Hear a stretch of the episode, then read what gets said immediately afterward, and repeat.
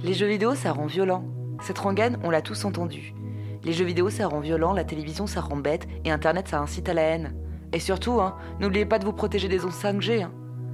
Après, j'avoue, je me souviens de mes accès de rage à 8 ans devant le PC familial, parce que ce putain de Simba n'arrêtait pas de se faire piétiner par les gnous dans le niveau de la débandade. D'ailleurs, je tiens à m'excuser officiellement auprès de ma sœur. C'est pas toi qui porte la poisse, c'est les jeux vidéo qui rendent violents. Plus tard, j'ai aussi hurlé parce que Lara Croft ne sautait pas assez loin ou que Rayman ne courait pas assez vite. Et encore aujourd'hui, il m'arrive de vouloir piétiner ma Switch de frustration parce que ce petit personnage si mignon ne creuse pas au bon endroit quand je veux te tirer un fossile. Alors oui, les jeux vidéo, ça rend violent. Mais que se passerait-il si cette violence sortait de notre salon? Aujourd'hui, on parle d'enfer, de porte des étoiles et de gros, gros, gros pistolets. Vous écoutez Force the Plot et c'est maintenant.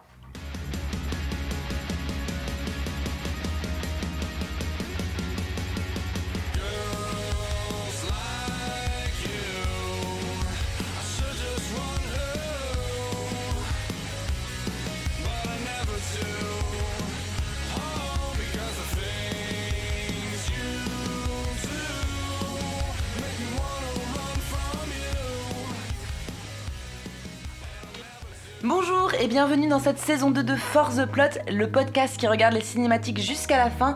Et ce soir, je suis toujours en intimité avec la charmante et l'extraordinaire Noah. Salut Noah. Salut Est-ce que tu vas bien Noah? Bah écoute, ça va, on survit en confinement, ça fait euh, un peu plus d'un an maintenant là. Eh oui, eh oui, et, et pourtant il ne faut pas changer ses habitudes Noah. Et tu vas nous parler de quoi aujourd'hui? Alors aujourd'hui, je vais vous parler de Doom. Doom, une énorme licence à laquelle on s'attaque ce soir. C'est ça, on a décidé qu'on on prenait genre des épisodes hyper compliqués et qu'on allait genre euh, foncer dedans, à fond. Alors Doom, c'est un jeu qui est développé par id Software, qui est un studio qui est développé en 91, donc du coup c'est des dinosaures. Vraiment, est-ce que est-ce qu'il y a des choses qui ont été créées avant? Non, mais alors surtout c'est une grosse question, est-ce qu'il y a des choses qui ont existé avant Doom? Non. Parce que même si on demande aux tauliers aux premières personnes qui ont joué aux jeux vidéo, qui vont nous citer euh, des consoles obscures euh, pour avoir raison autour, euh, autour de leur table de bar. Quand il y a, y des bars, Et évidemment. moi j'étais là quand il y avait la Commodore. hein. ah bah oui, moi j'ai eu la Commodore et j'ai eu le, le- la Vectrex. Alors sache que j'ai eu le Vectrex à l'époque. Vectrex? Oui, c'est ça. C'était un, un truc avec un écran intégré, extraordinaire. Et il y avait surtout Pac-Man. Moi, je me souviens beaucoup de jouer à Pac-Man et à Frog. Mais bref, donc ID Software, donc euh, né à l'époque du Vectrex, donc euh, extrêmement connu parce qu'ils ont fait euh, Wolfenstein, dont ils ressortent des licences en ce moment. Ils ont fait Quake, évidemment. Ils ont fait Rage en 2011. Alors honnêtement, j'ai vu le jeu, j'y ai pas joué. Tout le monde en a parlé et, je sais pas, j'ai l'impression que ça a fait une espèce de flop. Rage, ça a marché à moitié, j'ai l'impression. Bah, 10 euros Micromania, hein, ça veut dire ce que ça veut dire. Mais surtout, bah, Software, ils sont connus parce qu'ils ont fait Doom. Et Doom, en fait, c'est euh, le précurseur des jeux qu'on appelle les Doom-like. hein, euh, en l'occurrence, il y avait rien qui était différent avant. Et ça a eu un tel succès à l'époque qu'ils avaient décidé de euh, faire des logiciels pour enlever Doom des parcs informatiques parce que les gens jouaient à ça. Donc du coup, on a Doom, le premier qui est sorti en 93 et qui était un jeu auto-édité. Donc euh, à l'époque, c'était hyper connu. hein, euh, tout le monde auto-éditait ses jeux, c'est-à-dire que tu faisais ça dans ton garage ou euh, dans ton salon que tu avais loué. Ah, c'est comme les podcasts en fait. C'est les podcasts de 93, c'est clair. Et à l'époque, ils avaient diffusé Doom en en faisant une espèce de démo. Donc en fait, tu avais le jeu entier gratuit que tu pouvais télécharger, enfin pas télécharger, mais que tu pouvais récupérer sur disquette hyper facilement. Et ça a contribué en fait au succès de ce jeu parce que à un moment, je me demande même si Doom n'était pas intégré avec, avec Windows tellement il était sur tous les ordinateurs. Est-ce que tu as connu des ordinateurs où il n'y avait pas Doom ou quelqu'un t'a pas parlé de Doom à l'époque? C'était- Ça a toujours été le cas. Moi j'avais 5 ans quand Doom est sorti, donc effectivement, Doom c'est quelque chose qui m'était quand même un peu inconnu. C'était inconnu. Et moi, j'ai ouais. grandi avec Doom. J'ai toujours eu l'impression que Doom. J'ai l'impression que Doom a toujours été là. Euh, et c'est vrai que j'ai connu Doom, donc cette version euh, qui est euh, voilà en, en- en 2D, 3D fictive, euh, avec ces personnages qui ont deux frames, deux sprites euh, pour un vivant, un blessé et un explosé, donc trois. Excusez-moi, je sais pas compter. Et bah après, ils ont continué sur leur lancée, donc ils ont fait Doom 2. hein, euh, ouais. en 94, donc à cette époque bénie où. Alors, on, on le refait en ce moment, hein, de sortir un jeu par an. Mais euh, donc du coup, euh, à cette époque-là, on le faisait aussi. Donc du coup, Doom 2, sorti l'année suivante, en 94. Très bon, très bon jeu, hein, Kali aussi. Et puis, gros, euh, gros silence. Alors, nous, oui, il y a Doom 64, sorti en 97, donc qui était pour la Nintendo. Qui. Bon, voilà, moi, je n'ai pas, j'en ai pas énormément entendu parler, ça n'a pas fait énormément de bruit. Et puis, voilà, il n'était pas exactement au niveau de Doom 1 et Doom 2. Et peu de temps après, on sort euh, Doom 3 qui a été extrêmement mal reçu de ce que j'avais vu à l'époque. Il est complètement différent, euh, c'est l'arrivée des cinématiques, euh, vraiment, dans les Doom. le personnage est plus lent, un peu moins nerveux, tout n'est pas forcément centré autour de l'action, il commence à avoir un peu d'histoire. Et puis c'est le passage, voilà, à ces graphismes, ce mélange en fait entre plusieurs graphismes, et ah, la, la mayonnaise prend pas. Et euh, bah, du coup, rien après. Après Doom 3, euh, c'est le, désert. Alors, fait qui est intéressant euh, justement au niveau des éditeurs, on n'en parle pas suffisamment en fait. Voilà, Doom est auto-édité. Doom 2 est édité par GT Interactive. Doom 64 par Midway et Doom 3 est édité par Activision, les fameux Activision. Et c'est ça, les éditeurs que je vous cite, en fait, c'est des éditeurs des vieux de la vieille. Hein. Euh, à l'époque, euh, les producteurs qui donnent les conseils, voilà, ils ont leurs propres avis. Il y a quelques héros, comme par exemple ceux qui travaillaient sur euh, Lara Croft et Tomb Raider. Mais voilà, c'est une espèce d'Eldorado où personne vraiment sait ce qu'il fait. Donc du coup, les producteurs sont un peu, un peu frileux. Et dix ans plus tard, un peu plus de dix ans plus tard, qu'est-ce qui se passe en 2016 Bah Doom Doom encore. Et cette, fois édité par nos bourrins préférés. Qui Bethesda. Bethesda. Ah, qu'est-ce qu'on les aime Qu'est-ce qu'ils sont bourrins Bethesda Et donc Bethesda, ils se disent, alors je sais pas exactement comment ça se passe, mais genre Bethesda ils se disent ah il y a peut-être peut moyen de faire quelque chose. Je sais pas si c'était un appel d'offres ou si ça a été une offre euh, de la part de l'éditeur ou du développeur de relancer euh, Doom. Mais, quoi, mais en tout cas, euh, Doom, donc sans numéro, donc pas Doom 4 ni Doom 5, sort en 2016. Sort en 2016, édité par Bethesda. Et vient ensuite le jeu dont on va parler, Doom Eternal, euh, sorti en 2020. Je précise, euh, sorti le 20 mars 2020, hashtag confinement. Alors, il y a eu deux écoles. Il y a des gens qui ont joué à Animal Crossing et il y a des gens qui ont joué à Doom. Oui, ils ont eu leur, ils ont eu leur date de sortie en même temps. Ouais, ouais, ouais, ouais. Ne faites pas les deux chez vous. Alors du coup c'est ça, donc Doom Eternal, hashtag comme notre confinement éternel, qui ne finit jamais. Ben, on a joué à Doom Eternal, alors moi c'était la première fois que je jouais à Doom Eternal euh, ces derniers jours, et euh, étrangement on a une histoire oufissime, on a un lore, un lore, un lore euh, absolument gigantesque pour, pour Doom. Ouais, on, ne s'y attendait pas. Alors euh, pas du tout. Honnêtement, c'est vraiment, euh, c'est vraiment un truc. Euh, je pensais pas, tu vois, c'était qu'on serait confiné, confiné pendant un an et que Doom avait un lore assez grandiose. ouais, ouais, on, on, se posait pas la question. Mais du coup, effectivement, ça c'est un truc. justement, quand j'ai proposé Doom en jeu qu'on pourrait tester, je me suis dit l'angle qu'on va prendre, ça va être Doom euh, la disparition du lore au profit du mythe.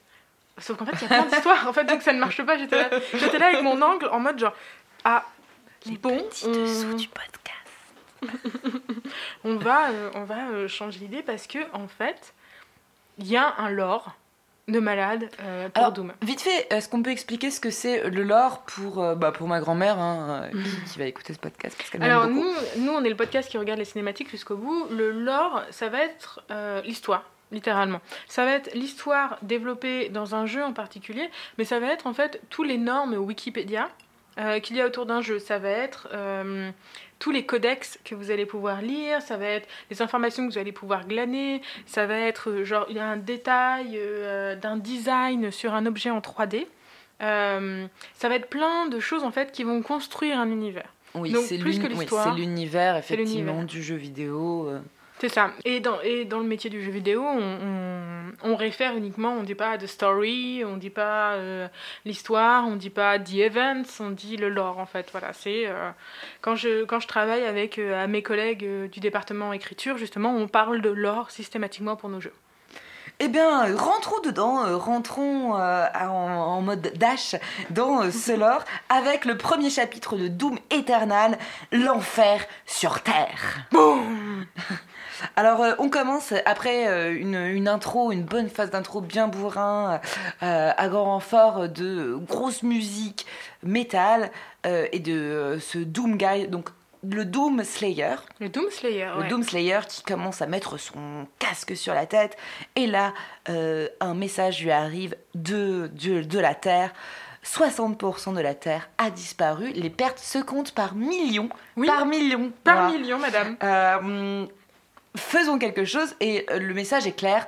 Massacre-les jusqu'au dernier. Mais qui massacre-t-on? On massacre des démons. Des démons, donc... euh, On massacre les démons de l'enfer. Avec une traduction française qui est parfaite, qui est vraiment parfaite, parce qu'on parle quand même de Niagore. Et moi, quand on parle de Niagore, j'arrive. Je je trouve ça extraordinaire. Donc du coup, on débarque, euh, on est dans notre, dans notre tour là qui orbite autour, autour de la Terre. Nous sommes dans notre forteresse, Forteresse. Qui, qui, à chaque fois, on, à chaque chapitre, on reviendra dans notre forteresse. C'est euh, c'est notre base hein, Mhm. euh, qui euh, surplombe la Terre. Donc il y a une espèce de effectivement euh, forteresse euh, au-dessus de la Terre. Donc on peut voir la Terre. Et euh, c'est là où on va pouvoir jouer à Doom 1, jouer à Doom 2, collecter des trucs, etc. Euh, donc on commence dans notre forteresse et puis on va euh, aller sur Terre. Notre but dans ce Doom éternel, c'est de tuer les trois prêtres euh, démoniaques, ce qu'on appelle les déags. Les déhags. Les déags qui supervisent un petit peu de- depuis leur satellite l'avancée de l'invasion sur Terre. Mhm. Alors, à savoir qu'un des déhags s'appelle Grave. Ça me ravit de bout en bout. Et donc, du coup, voilà, on est envoyé sur notre première mission, euh, aller sur Terre, euh, découvrir ce qu'il en retourne. Bah écoute, c'est très simple, hein, la Terre est envahie, tout le monde est mort. Euh, et notre première mission, c'est de tuer le déag Nilox. Donc euh, voilà, bon écoute... euh, c'est- c'est- en fait, ça va très vite, hein, parce que direct, on le trouve et on le décapite. Oui, c'est ça, ouais. C'est ça. Mais c'est pas. Ouais, il essaye même pas de négocier. Oui, c'est ça. Il se dit euh, Mon âme est immortelle. Donc il est là en mode genre euh, Vas-y, euh, fais ton petit délire. Et puis il s'avère qu'en fait, on a hérité des jeux précédents un médaillon qui permet de leur enlever leur âme immortelle. Donc on lui savonne la moustache, si je peux dire ça comme ça. Ok, je ne connaissais pas. On lui savonne la moustache bien comme il faut et on jette sur lui euh, de manière nonchalante euh, un médaillon euh, qui va l'empêcher de euh, revenir à la vie. Donc voilà, notre mission, on se dit déjà dès les premières 20 minutes de jeu, bon écoute, notre mission est très simple, on a déjà tué le premier prêtre, euh, ok, allons-y les deuxièmes, sauf que alors qu'on tue le, premier prêtre, la can maker La can maker. Qui n'est pas la fiancée du canard. Oui, comment tu la décrirais la can maker un petit peu parce qu'elle a un look quand même. Hein.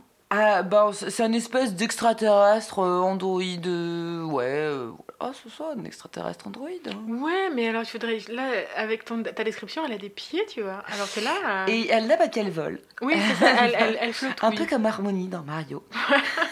Elle, elle flottouille. En fait, im- imaginez une queue de sirène, sans fin de queue de sirène, tout, tout métallique, armuré. Et puis le dessus, euh, un, un gros crâne. Et puis euh, quelque chose d'un peu, euh, voilà, euh, armure, blanc, androïde. en mode genre, euh, je suis immortel et va bien te faire foutre.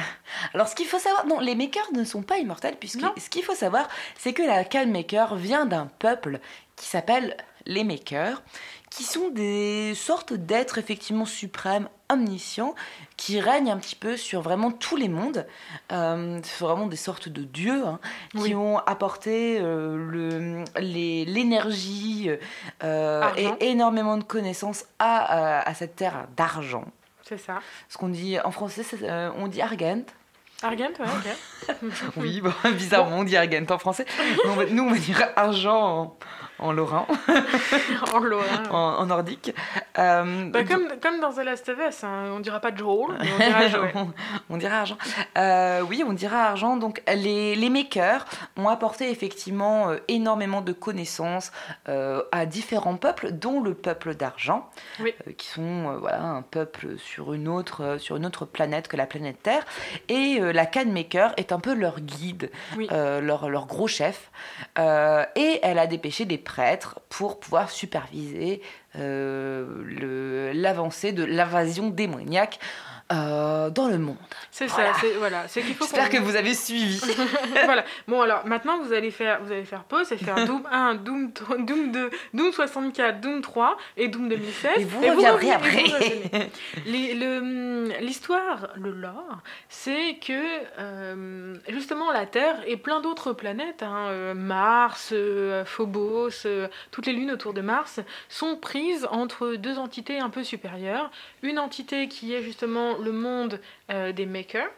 Mhm. Euh, et une autre entité qui est le monde de l'enfer. De l'enfer, oui, c'est ça. Voilà, c'est ça. Et les makers et l'enfer, imaginez-vous un petit peu un sablier, sont en haut et en bas, et au milieu, il y a tout un panel de planètes, d'univers, sur lesquels ils sont un peu omniscients. Et la, la Can Maker, c'est un peu une personne qui, qui contrôle tous ces univers et toutes ces planètes. Donc quand elle vient parler au Doomslayer, il se passe quelque chose. Euh, quand elle vient euh, parler au Doomslayer, euh, elle se dit Écoute, mon coco, tu as tué le premier prêtre, mais j'ai plus d'un tour dans mon sac, je vais cacher les deux autres. et comme ça, tu ne les tueras pas. Et la terre va être infestée de démons, et le sort de la terre va être scellé. Et ce sera bien fait pour ta gueule. Et ce sera bien fait pour ta gueule. Sauf que notre, notre Doomslayer a plus d'un tour dans son sac, et aidé de son frérot Vega notre Doomslayer a une intelligence artificielle avec lui qui s'appelle Vega. Nous, on l'appellera frérot pour me faire plaisir. on va te faire plaisir. Euh, nous dit très bien, les prêtres, les deux derniers prêtres sont cachés. Nous allons les débusquer, euh, mais pour ça, bah, va falloir euh, trouver bah, le débusqueur de prêtres qui est caché sur notre base d'Exultia. Oui, c'est ça. Alors, ça, c'est un truc. J'aime beaucoup les, les, auteurs de science-fiction. Et, j'aime beaucoup Joe Tolkien, j'aime bien tout ça. Mais à un moment, il va falloir réagir avec les noms. Exultia. c'est la cité abandonnée. oui, non, mais oui, non, mais Exultia. On a pris un mot en anglais, on a mis un A à la fin et ça fait une ville. Mais personne ne fait ça, tu vois. Genre, Paris n'est pas un verbe. Je parie, tu paries. Nous exultons, vous ah oui, bah oui, bah parier. Bah oui, parier. Non, mais ok, effectivement. Je... Ouais. Nous exultions, vous exultiez. Donc sur Exultia, il va falloir rapporter, moi sur mes notes, j'ai écrit le truc. Hein. Euh, donc le dispositif, ouais. Alors attention déjà, parce que c'est le dernier prêtre qui a caché le deuxième, on, lui tatane la gueule aussi. Non, non, ah non. Ah si, c'est le dernier qui Mon ami, bah non, non, parce que le dernier, il est encore plus caché. Ah, mais... ah, ah oui, bah Là, tu vas trop vite en besogne. D'accord, alors. Le premier est simplement caché, et du coup, elle a, elle a surcaché le, le troisième. Ah oui, bah oui. Elle s'est dit, bon, bah écoute. Principe de surcachage, de la vie de surcache. on, va, on va pas euh, vraiment bien cacher d'un coup, on juste on, on, cache un peu vite fait le deuxième. ah, je fais pareil. Et, et, puis après, une fois que le deuxième a été tué, on se dit ah J'aurais dû un peu mieux les cacher. non, mais c'est pareil. Quand, mes prêtres se font décimer, je réagis toujours trop tard. C'est ça, c'est ça. c'est pour ça qu'on va à Exultia euh, chercher le dispositif qui va nous permettre de retrouver ce prêtre. Et, euh, une chose très importante, puisque en allant chercher le dispositif pour retrouver les prêtres, le GPS à prêtre. oui, mais j'étais en train de chercher un jeu de mots avec GPS à prêtre, le GPP. en allant chercher le GPS à prêtre à Exultia, nous rencontrons un personnage qui est assez intéressant, qui est le personnage du traître. Ah, et qu'est-ce que tu peux nous dire sur le personnage du traître? Parce que moi, je me souviens de lui, justement, dans euh, les histoires précédentes, un petit peu dans Doom 2016, où on n'en entend pas parler, on en entend parler, mais qu'est-ce qui se passe dans Eternal? Alors, euh, c'est très vite fait hein, dans Eternal. On arrive où il est dans une espèce effectivement de base secrète à Exultia et il nous donne ce dispositif, notre GPS de prêtre, et en même temps il nous donne une lame euh, qui va servir euh, ultérieurement euh, à, à, tuer, à tuer un gros gros gros monstre. Oh oui. Et comment tu sais tout ça? J'ai lu les codex. tu sais que j'ai lu. Et pourtant j'aime bien lire. Genre dans Doom, j'ai lu aucun codex. Alors c'est vrai que en fait, ce qui est super intéressant, de, moi ça me parle à, mon, à mon, esprit de, de découvreuse, c'est-à-dire que on peut dans Doom Eternal et je pense dans Doom 2016, on peut découvrir énormément de secrets. C'est vraiment un kiff énorme et euh, effectivement, ouais, il faut fouiller et euh, dans les explorations, on peut découvrir des codex qui va nous apprendre un petit peu l'histoire de Doom et donc c'est effectivement tout ce podcast est tiré de ces codex. Hein. c'est euh, c'est official. Oui, c'est donc on nous apprend que le traître, ah, j'ai- tout lu, hein. le traître qui s'appelle Valen, qui Ah. est une contraction de Van et Van Allen. Oui, bien sûr, évidemment. Bah, comme, comme pour la C'est musique. écrit dans le codex. non, pas du tout. Euh, c'est euh, en fait ce prêtre-là était une ancienne sentinelle. Ouais. Il faut savoir que les sentinelles sont euh, des soldats de euh, l'armée de argent. de l'armée argent qui a été euh, draguée en quelque sorte par les makers. C'est-à-dire que les makers sont arrivés sur la colonie argent et ont fait on va vous donner du pouvoir, on va vous donner euh, des ressources, on va surtout vous donner une énergie qui va vous permettre de vous développer. Et donc l'armée principale de cette colonie argent, euh, les sentinelles, étaient, ont été envoyées par les makers répandre la paix. Euh, et la bonne parole euh, sur d'autres mondes. Oui, et après, euh, il y a eu l'invasion des démons, et donc, effectivement, ils ont été des soldats pour pouvoir tuer les démons.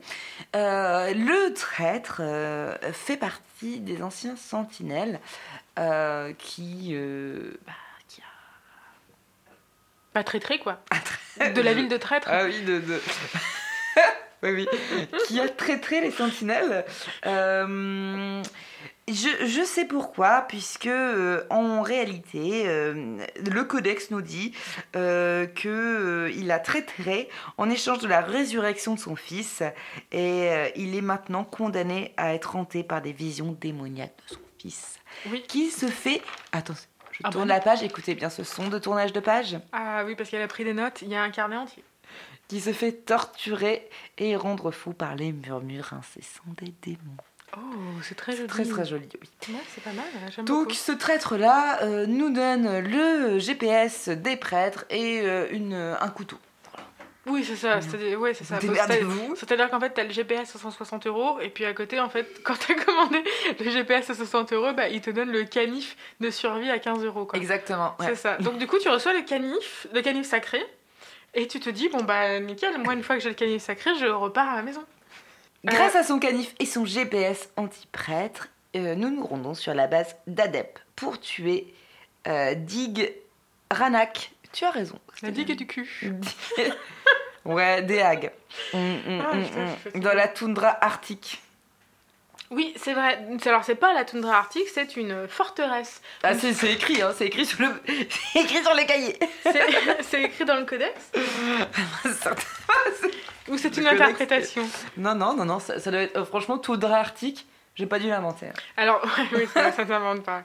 Et donc, du coup, dans la toundra arctique, il y a euh, cette forteresse. Et cette forteresse, c'est pas n'importe laquelle, c'est la forteresse des sentinelles. Donc, les sentinelles dont on vous a parlé juste avant, qui sont cette armée qui euh, travaillait pour les makers et qui, à un moment, en fait, s'est rendu compte que la Can Maker commençait à travailler avec l'enfer. Au début, on avait une situation qui était relativement binaire. On avait donc l'enfer qui envahissait des mondes, tranquille, tout allait bien.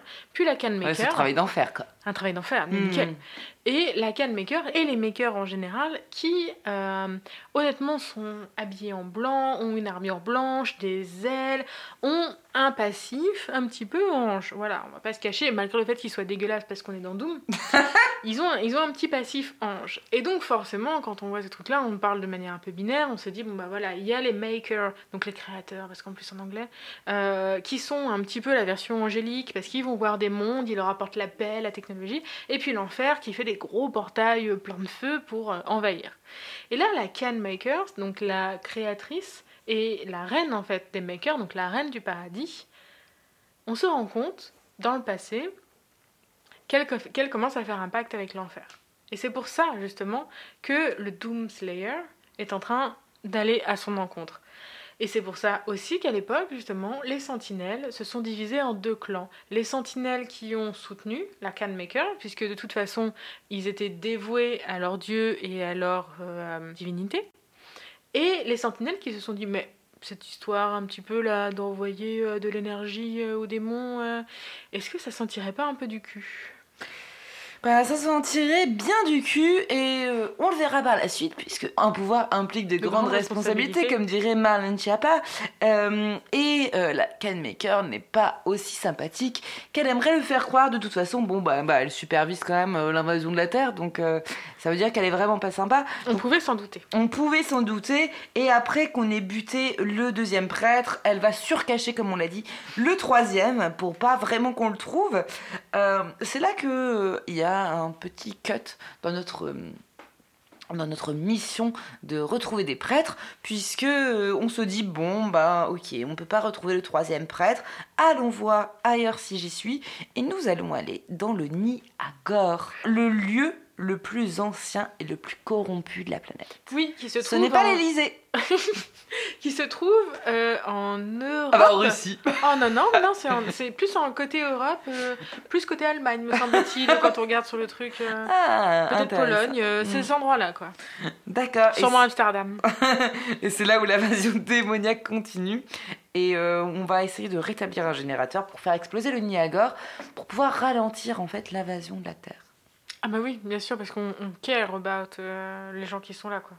Bah, c'est notre but premier. Hein, euh, oui, c'est vrai. Mais est-ce que, est-ce que, tu, que dans les faits, on en croise euh, des gens en, en bon état? On, on croise très peu de gens en bon état et néanmoins, bah, c'est notre sixième point. On arrive au complexe de l'Arc et c'est là où on va trouver effectivement des scientifiques. Ah Et moi, je voudrais revenir justement sur le, sur le chapitre juste avant, avant qu'on revienne. euh, parce que je me souviens très précisément de ce Niagara et de son, sa scène principale, là, euh, qui est une espèce de place complètement éventrée avec euh, cette colonne au milieu, un peu de chair, etc. Mhm, Et tout avec- à fait. Et avec un collectible. Sache-le. Sache-le. Un fucking collectible au milieu de ce truc-là. Et c'est à ce moment-là, précisément, que j'ai fait mon burn-out de collectible, de Doom. Parce que euh, j'ai toujours connu Doom dans une manière où il fallait genre foncer, euh, défoncer des gueules, foncer, ramasser de l'armure, défoncer des gueules, faire attention à sa santé, foncer, ramasser des armures, défoncer des gueules. Mais moi, le problème, c'est que quand on me met des collectibles, ben, je pars en mode Assassin's Creed. Je fais tous les collectibles, c'est-à-dire que je récupère l'icône qui te permet d'avoir la map, et je récupère toutes les petites pluches qui font poète-poète, et euh, tous les bonus en plus. Sauf qu'en fait, du coup, arrivé au Niagara, j'étais à 50 heures de jeu, et épuisée moralement. Ouais, c'est vrai, c'est c'est, euh, sans rire, c'est euh, c'est quand même un jeu qui est très très très très complet et qui, euh, qui vraiment requiert beaucoup d'adresse. Moi, je l'ai fait en mode bleusaille, donc en mode vraiment genre pour les nuls, et c'était déjà très difficile. Ah bah oui, on parlera plus tard euh, du Sentinelle Zombie, mais je... et puis de la suite évidemment. Mais effectivement, ça nous a, ça nous a euh, créé des traumas. Ouais. Et, et- et- et après, ce Niagara et le collectible, Et le Le- collectif Inferno. le collectible qui n'a pas été collecté, euh, nous nous rendons dans le complexe de l'arc pour trouver notre ancien ami, le docteur Hayden. Aiden, qui est donc un scientifique qui, à une époque, a été le scientifique, le chef du, des scientifiques de la Terre, hein, c'est un peu présenté comme ça. De l'UAC. De l'UAC, c'est ça. Et alors, non, avant d'être dans l'UAC, il était le chef des scientifiques de la Terre, puis a accepté le poste de responsable de l'UAC, donc du coup qui est euh, une, une espèce de conglomérat spatial qui contrôle pas mal de planètes et qui fait des voyages voilà, spatiaux. Un, un- un génie brillant, une espèce d'Elon Musk, hein, avec plus de moustaches et plus de fatigue, hein, qui se découvre un cancer au cerveau et qui, euh, pour ne pas mourir, fait ce que toute personne ferait, se télécharge dans un Android de 3 mètres de haut. Vaguement critiqué, vivement critiqué. Et il euh, continue ses fonctions au sein de euh, l'UAC en tant que chef de projet, et on sait très bien ce que c'est être chef de projet, hein, ça n'a aucune valeur. Et, donc du coup, voilà, il fait quand même, en tant que chef de projet, il fait euh, s'élever euh, l'UAC encore plus, puisque l'UAC recherche aussi cette énergie argent et étudie, bien entendu, l'enfer, parce qu'il faut toujours étudier les trucs qui sont dangereux. Et donc, le professeur Hayden est un personnage qui est plutôt sympathique et qui euh, nous aide. Euh, au cours de Doom 2016, c'est euh, quelqu'un qui entre en contact régulièrement avec nous et qui nous donne des pouvoirs et qui nous donne la possibilité de se téléporter depuis l'enfer jusque dans notre univers et qui s'arrange en fait finalement pour être un, un fil rouge pour qu'on ne perde pas le chemin. Je croyais que c'était un Android. oui aussi, mais on, on peut être fil rouge et Android. Ou une machine à coudre, je ne sais pas. Mais entre, en tout cas, entre Doom 2016 et euh, Doom Eternal, hashtag confinement 2020, euh, il, est, il tombe au combat parce que euh, hashtag les étiquettes, scientifique et militaire à la fois. Mhm. Et il ne reste de lui que son buste. C'est ce qu'on va aller chercher dans le complexe de l'arc. Euh, et nous voilà gaiement euh, arrachant. C'est euh, un passage assez drôle puisque c'est là où effectivement on voit encore des personnes saines, Mhm. des scientifiques qui nous disent non, euh, on essaye de le ressusciter suivant des protocoles euh, extrêmes. Et là t'as Doomguy qui arrive et qui le défouille, qui le prend comme ça par la main Viens avec moi et qui le débranche comme ça comme une grosse brute. Et donc nous voilà avec un nouvel allié en plus de notre frérot Vega. Euh, nous avons le colonel, euh, le docteur. À savoir, à savoir que Vega a été créé par Aiden. C'est ça, donc euh, nous avons un petit peu cette petite sainte trinité avec Doomslayer, Vega et notre colonel docteur Moutarde Aiden. Et tous les trois, nous allons pouvoir buter le dernier prêtre enfin, et enfin nous voilà dans le noyau de Mars. On va niquer la gueule de Grave. et de Mars par la même occasion, puisque en fait on nous dit que, alors attention, euh, accrochez-vous, que le euh, prêtre, le troisième prêtre grave, est sur Sentinel Prime. Sentinel Prime qui est une ancienne colonie, et on peut rejoindre Sentinel Prime uniquement euh, par Ebet, qui est en fait une ancienne ville qui est dans le noyau de Mars. Et pour ça, qu'est-ce qu'on va faire? Un trou dans Mars. Et voilà. Alors Aiden nous dit, mais on peut pas faire un trou dans Mars. Et en fait, on prend un gros canon et on fait un trou dans Mars. Et on fait un trou dans Mars. Et, euh, on va, voilà, on va dans Mars, on prend un petit portail dimensionnel. Tranquillou, euh, Une fois qu'on est en Mars. Comme et tous on les arrive. dimanches, Ouais, c'est ça. Bah, écoute, euh, c'était une grosse journée pour ce Doomguy. Hein. Ah, il a pas de repos pour les braves. hein. Et on arrive euh, bah, à Sentinel Prime, qui est sur la ville d'Argent. Euh, c'est là où on va en savoir un petit peu plus sur euh, le passé du Doomguy. Oui. Et on va se rendre compte que ce n'est pas la première fois qu'il vient ici. Oui, effectivement, parce que jusque-là, c'était intéressant dans les Doom précédents, c'est qu'on avait très peu d'informations en fait sur qui était le Doom Guy ou le Doom Slayer, un peu importe. On, voilà, on prenait pour acquis en fait que ce mec-là existait sur un temps donné et ce qui se passe avant ou après, ça nous concerne pas vraiment en fait. On veut juste défoncer des gueules.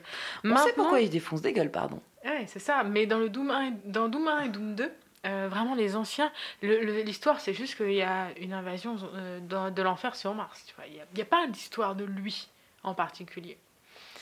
Et là, eh ben en fait, si, enfin, il y a de l'histoire sur lui. Donc du coup, on se retrouve dans un flashback. Et c'est surtout ça, c'est surtout comme ça que ça commence. Il y a un flashback. Le Doomguy apparaît d'un endroit inconnu. On pense qu'il apparaît genre soit de l'enfer directement à Doom 64, soit euh, d'un univers parallèle Doom 3, et il est récupéré par les sentinelles.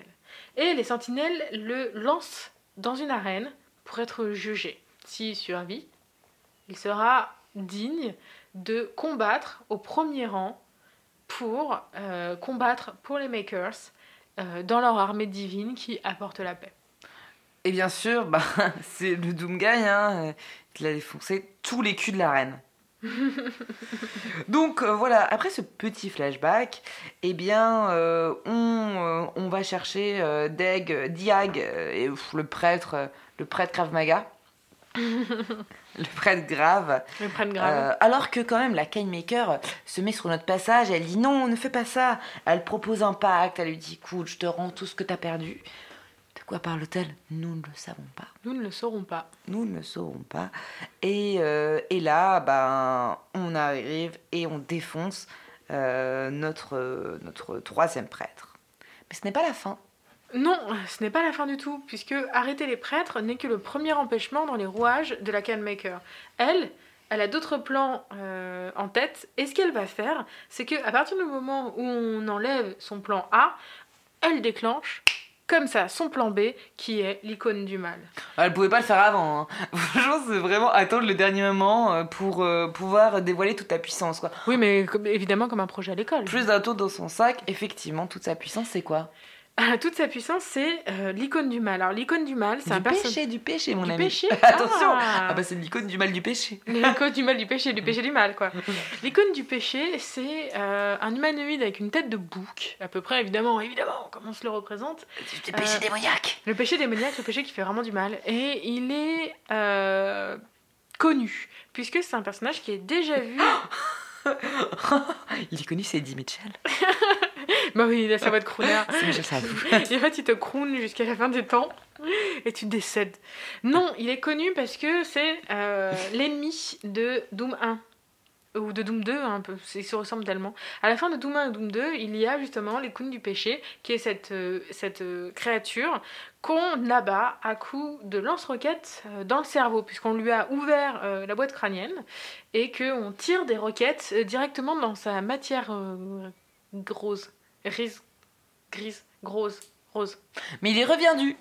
Oui, c'est ça, il est reviendu grâce Euh, bah, écoute, à la détermination de la Canemaker. Oui, c'est voilà. ça, c'est genre, en fait, si tu crois, ça passera, quoi.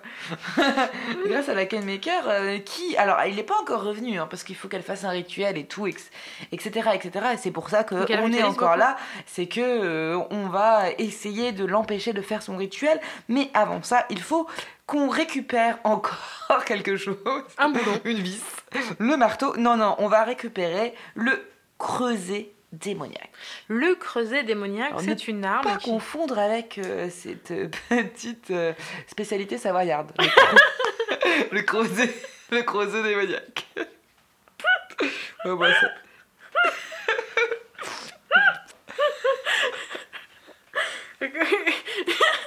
Mais comment tu fais un creuset démoniaque?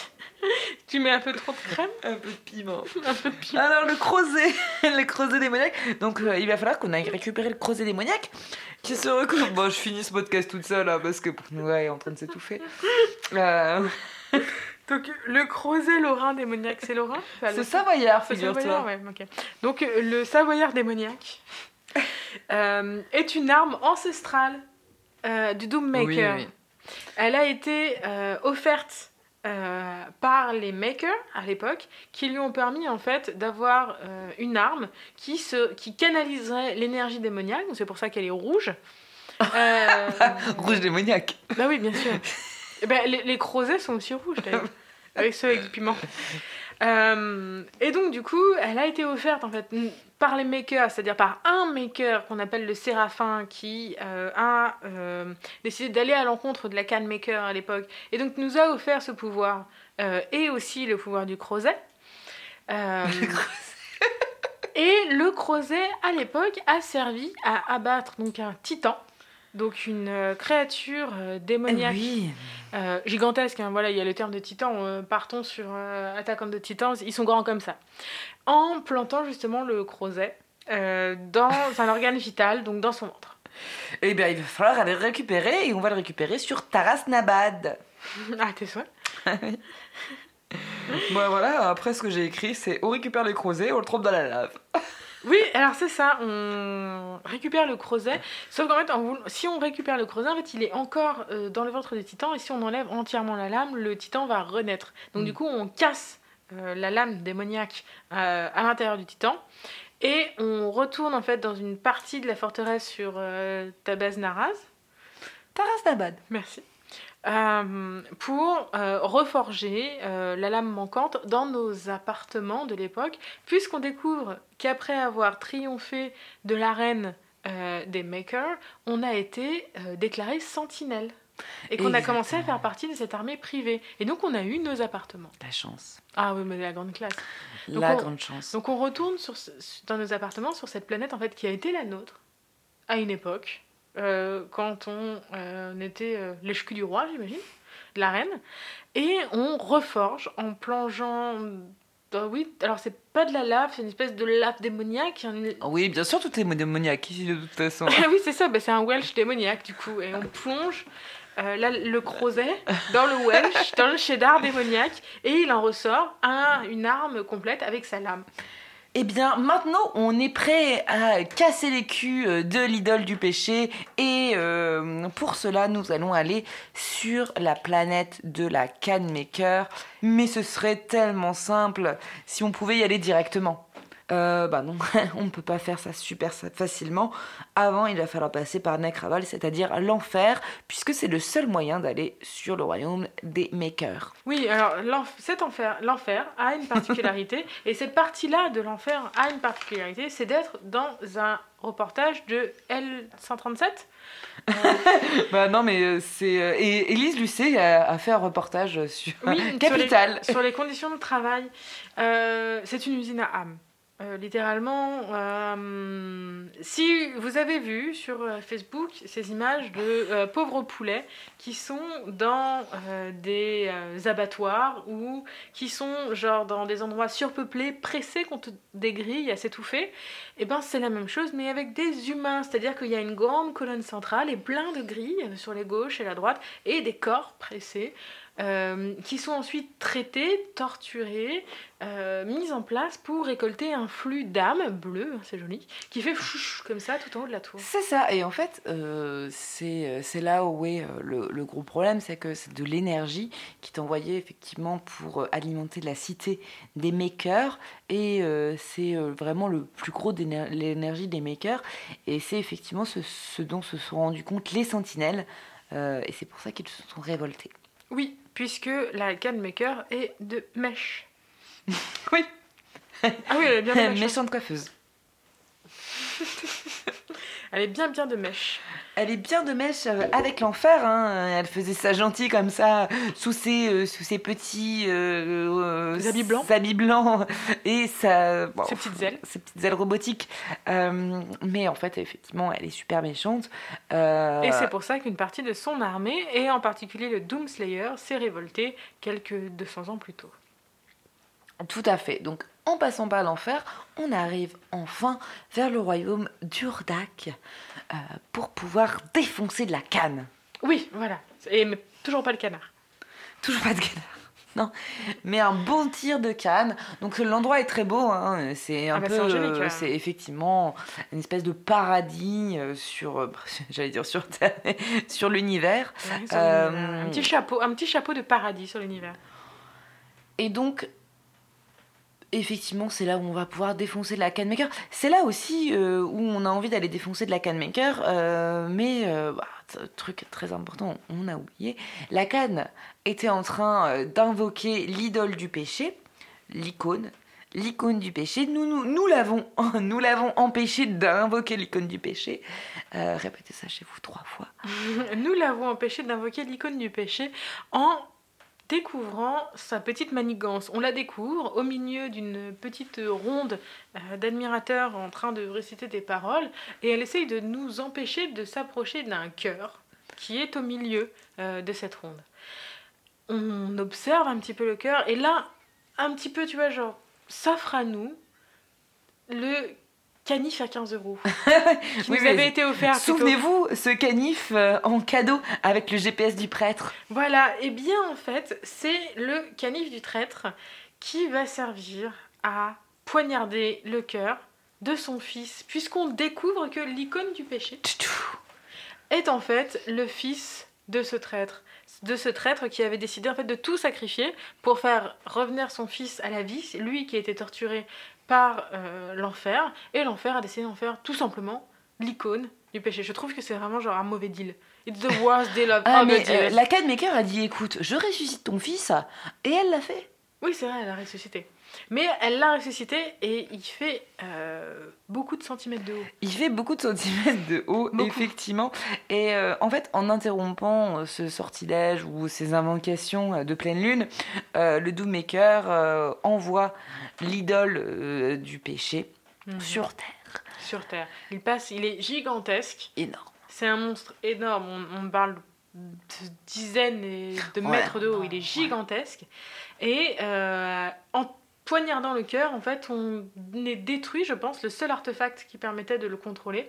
Et la canmaker est catastrophée en mode Mais qu'est-ce que tu as fait? On ne, peut plus le contrôler. Et elle euh, le regarde partir, puis te pousse du haut de, euh, du petit perchoir que tout le monde avait, et te suit. Parce qu'elle a décidé de faire un petit combat de boss. Ouais, euh, ouais, ouais, ouais. Bah écoutez, euh, moi j'ai envie de dire, euh, ce combat de boss. Oui, Laure, est-ce que tu peux nous parler un peu de ton expérience de ce Non, combat de je boss suis, en- je suis encore très mal sur ce combat de boss. Non, il faut savoir que Doom, on- je l'ai déjà dit, mais je vais le redire, hein, Doom Eternal est extrêmement dur. et ce combat de boss est long et, et affreux, puisqu'elle regagne la vie que tu, as, tu lui as défoncée. C'est très long. euh, vraiment très très long. Ton... Il faut y aller au shotgun, euh, au super shotgun, puisque tu as un super, super shotgun, et au croc de boucher euh, qui déclenche une fois sur cinq. Enfin bref, ça a été vraiment pour moi très difficile. J'ai fait des pirouettes sur mon canapé et je parle, c'est pas du tout du langage figuré. Euh, c'est c'était- c'est c'est de ce matin, c'est frais de ce matin, donc je peux, je peux te dire que je, je sais ce que, de quoi je parle, je sais de ce que je parle. T'as fait des roulades avant Ah ouais, ouais, ouais, j'ai fait des roulades avant, pour me calmer, j'étais trop énervée, mais il y y a- il y a des points qui se sont mordus. Est-ce que les jeux vidéo rendent violents Ah, Enfin, franchement, oui. Euh, Mes mes collègues pourront te dire oui. Doom, laquelle maker, le... laquelle maker rend violent? Ah, la sale petite. Ça, rend, ça rend super violent. Moi, en tout cas, ça m'a rendue violente. Mais euh, on, on lui a bien niqué sa gueule. Ah bah ça. Et alors, fait intéressant, euh, une fois qu'elle a bien été niquée sa gueule euh, par Laure, eh ben, euh, elle ressemble à... un- Une fois que son armure est tombée, elle ressemble, je trouve, à un personnage de Mars Attack. De ouf Tout à fait. Oui, oui, c'est ça. C'est-à-dire que d'un coup, on était dans Doom et d'un coup, on est dans un film de Tim Burton. et vraiment, en fait, vous imaginez, vous voyez ce gros crâne qui dépasse euh, des personnages de Mars Attack, avec vraiment les ridules du cerveau qui sont visibles. Et ben, c'est la même chose en rose, mais c'est la même chose. Et donc, du coup, elle est allongée face à nous, immense. Hein. J'avais pas réalisé à quel point elle était grande avant qu'elle soit allongée euh, face à nous. En fait, on lui enlève l'orbe qui est dans son cœur et elle meurt pour toujours. Oui, ciao, bonsoir. Mais il nous reste encore une dernière mission puisque nous avons tué le grand méchant, mais nous n'avons pas encore tué l'énorme méchant. Et donc, nous devons revenir sur Terre pour tuer The Icon of the Sin. Et alors, qu'est-ce qu'elle fait, l'icône du péché de sa vie? Oh bah, elle marche. Ah ouais, pareil. Moi, tu sais, je me suis dit que l'icône du péché, en fait, voulait mourir. Elle n'était pas très, très agressive. C'était quand même une icône qui marchait comme ça, tu vois, genre un peu une Kate Moss Un peu, qui comme marchait. les, un peu comme Lady Gaga. C'est ça, qui marchait dans, dans les ruines de je ne sais quelle grande ville, certainement américaine. Mais, euh, tu vois, elle n'était pas très agressive. Et je me suis dit que, en fait, l'icône du péché n'avait pas vraiment envie de destruction. Et c'est un peu laissé euh, tuer par notre Doomslayer. Bon, c'est mon interprétation personnelle. Oui, bien sûr, oui, mais non, mais c'est parce qu'on se fait chier. C'est-à-dire qu'en fait, elle, elle Ah, arrive, l'icône du péché, et tout est déjà mort. Je, je comprends pas trop l'intérêt quand, genre, 80% de la population. 60% mon ami 60% il reste 40% qui se sont terrés. Ah, bah 40%, c'est une bonne raison d'invoquer, genre, un géant de 60 mètres de haut. Évidemment. Ah, écoute, en fait, c'est parce que euh, lui, il a, en fait, il a pas d'ordre de la can maker Non. et euh, il erre un peu comme ça euh, au hasard, tu vois. Et donc, euh, bon, bah, il erre au hasard et puis, bah, du coup, il faut quand même le tuer. Donc, notre Doomslayer se. euh, Met bah, sur un se dévoue, il le met sur un immeuble et il le. Tatane. le- ouais, il le tatane. Et Ah, c'est ouais. la fin de Doom Eternal. Avec un, un, un petit genre cool guys don't look at explosion puisque le monstre est mort et Doom se retourne, le Doom Slayer se retourne et euh, marche loin de l'icône du péché et c'est... The End. Ouh Bon alors, t'en as pensé quoi alors? Bon écoute, euh, moi j'ai trouvé ça extrêmement cool. C'était la première fois, j'avais jamais touché à un Doom. C'était la première fois que, que je jouais à Doom et euh, j'ai tout aimé. J'ai vraiment tout aimé. Bon, la difficulté, effectivement, euh, mais c'est enfin, c'est ce que j'aime aussi. hein. On n'est pas forcément sur du vrai die and retry. Euh, c'est un peu difficile parce qu'il faut quand même connaître les codes. Mais une fois que tu connais les codes, euh, à savoir ben, telle arme sur tel méchant, euh, la mitraillette sur lui et la tronçonneuse pour pouvoir avoir des munitions, Ouais. ça passe un peu plus facilement. Ça a vraiment réconforté mon, vraiment mon gros cœur, effectivement, de, de chercheuse de trésors, puisque euh, c'est. euh, voilà, il y, a- il y a quand même euh, une possibilité de rejouabilité extrêmement énorme. Oui. La forteresse du Doomslayer est Trop cool. superbe, elle est trop cool. Bah ouais. Euh, T'as euh, son bureau où tu peux avoir ses armes, tu peux avoir ses guitares, tu peux jouer à Doom 1, tu peux jouer à Doom 2. Où Il y a tu son vois, portrait du lapin. T'as- tu vois son portrait avec un lapin, puisque on n'a pas expliqué, mais en fait en réalité c'est un peu ça qui déclenche son, Son énervement général. son, son énervement général. C'est parce que il se rend compte que les démons ont tué son lapin. Lapin, euh, fun fact, qu'on revoit euh, en enfer. Euh, C'est vrai Ouais, exactement, à Necravol.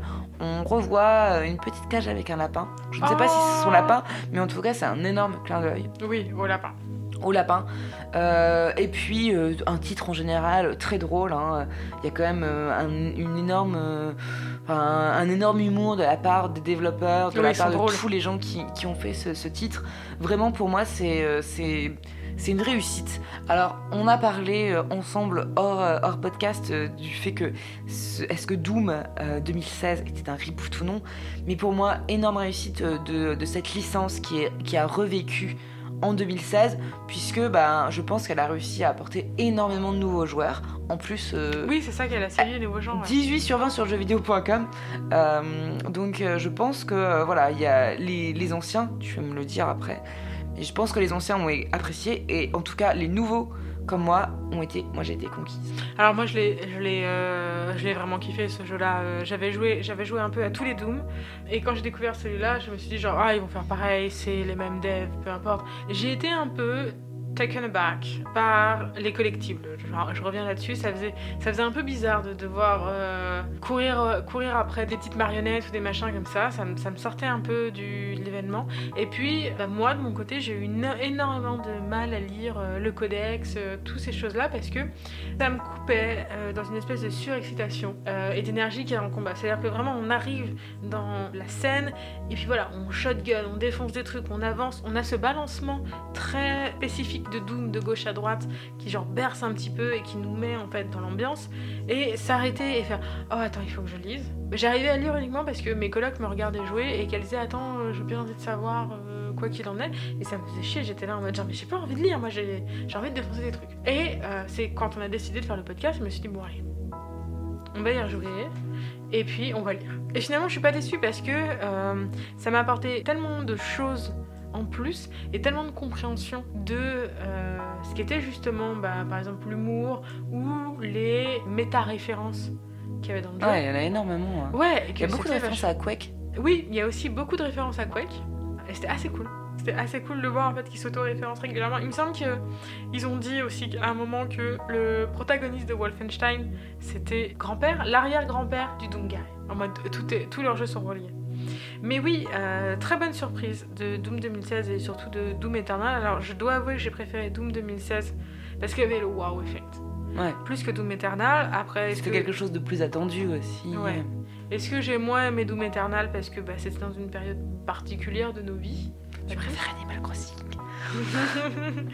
je sais pas, je l'ai un peu moins aimé, un peu plus fatigué par les collectifs. J'ai trouvé les maps un peu moins inventives, un peu moins inspirées.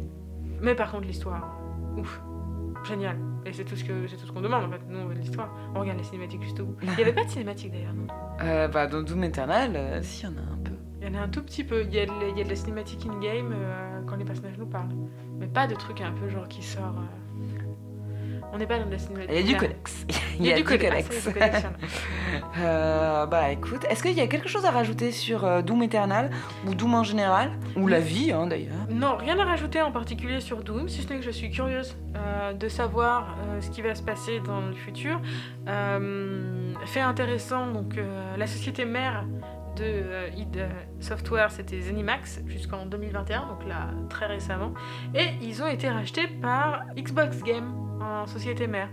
Donc euh, je me dis que peut-être moi et ma PS4, on va aller sur les roses pour pouvoir rejouer Ah ouais, donc euh, tu Euh. penses que les prochains ce sera une exclue? Oui, ce qui serait quand même vachement dur parce que Doom c'était la PlayStation aussi. C'était le PC, évidemment, mais j'ai toujours joué à Doom sur PlayStation 1. Et j'espère vraiment qu'on va pas avoir Doom qui va disparaître de la PlayStation. Eh ben écoute, l'avenir nous le dira. En tout cas, merci Noah de m'avoir accueilli pour merci à euh, toi. ce deuxième épisode de la saison 2. On vous retrouve très bientôt. Euh, en attendant, n'hésitez pas à nous partager sur les réseaux sociaux, à nous mettre 5 étoiles sur iTunes, sur Google Maps, euh, et puis euh, à venir nous parler en DM Twitter. On vous souhaite une agréable, agréable journée, soirée, je sais pas. On, vous souhaite, vous on vous souhaite une Un agréable, agréable journée. quelque chose, et puis bon à temps. très bientôt. Salut.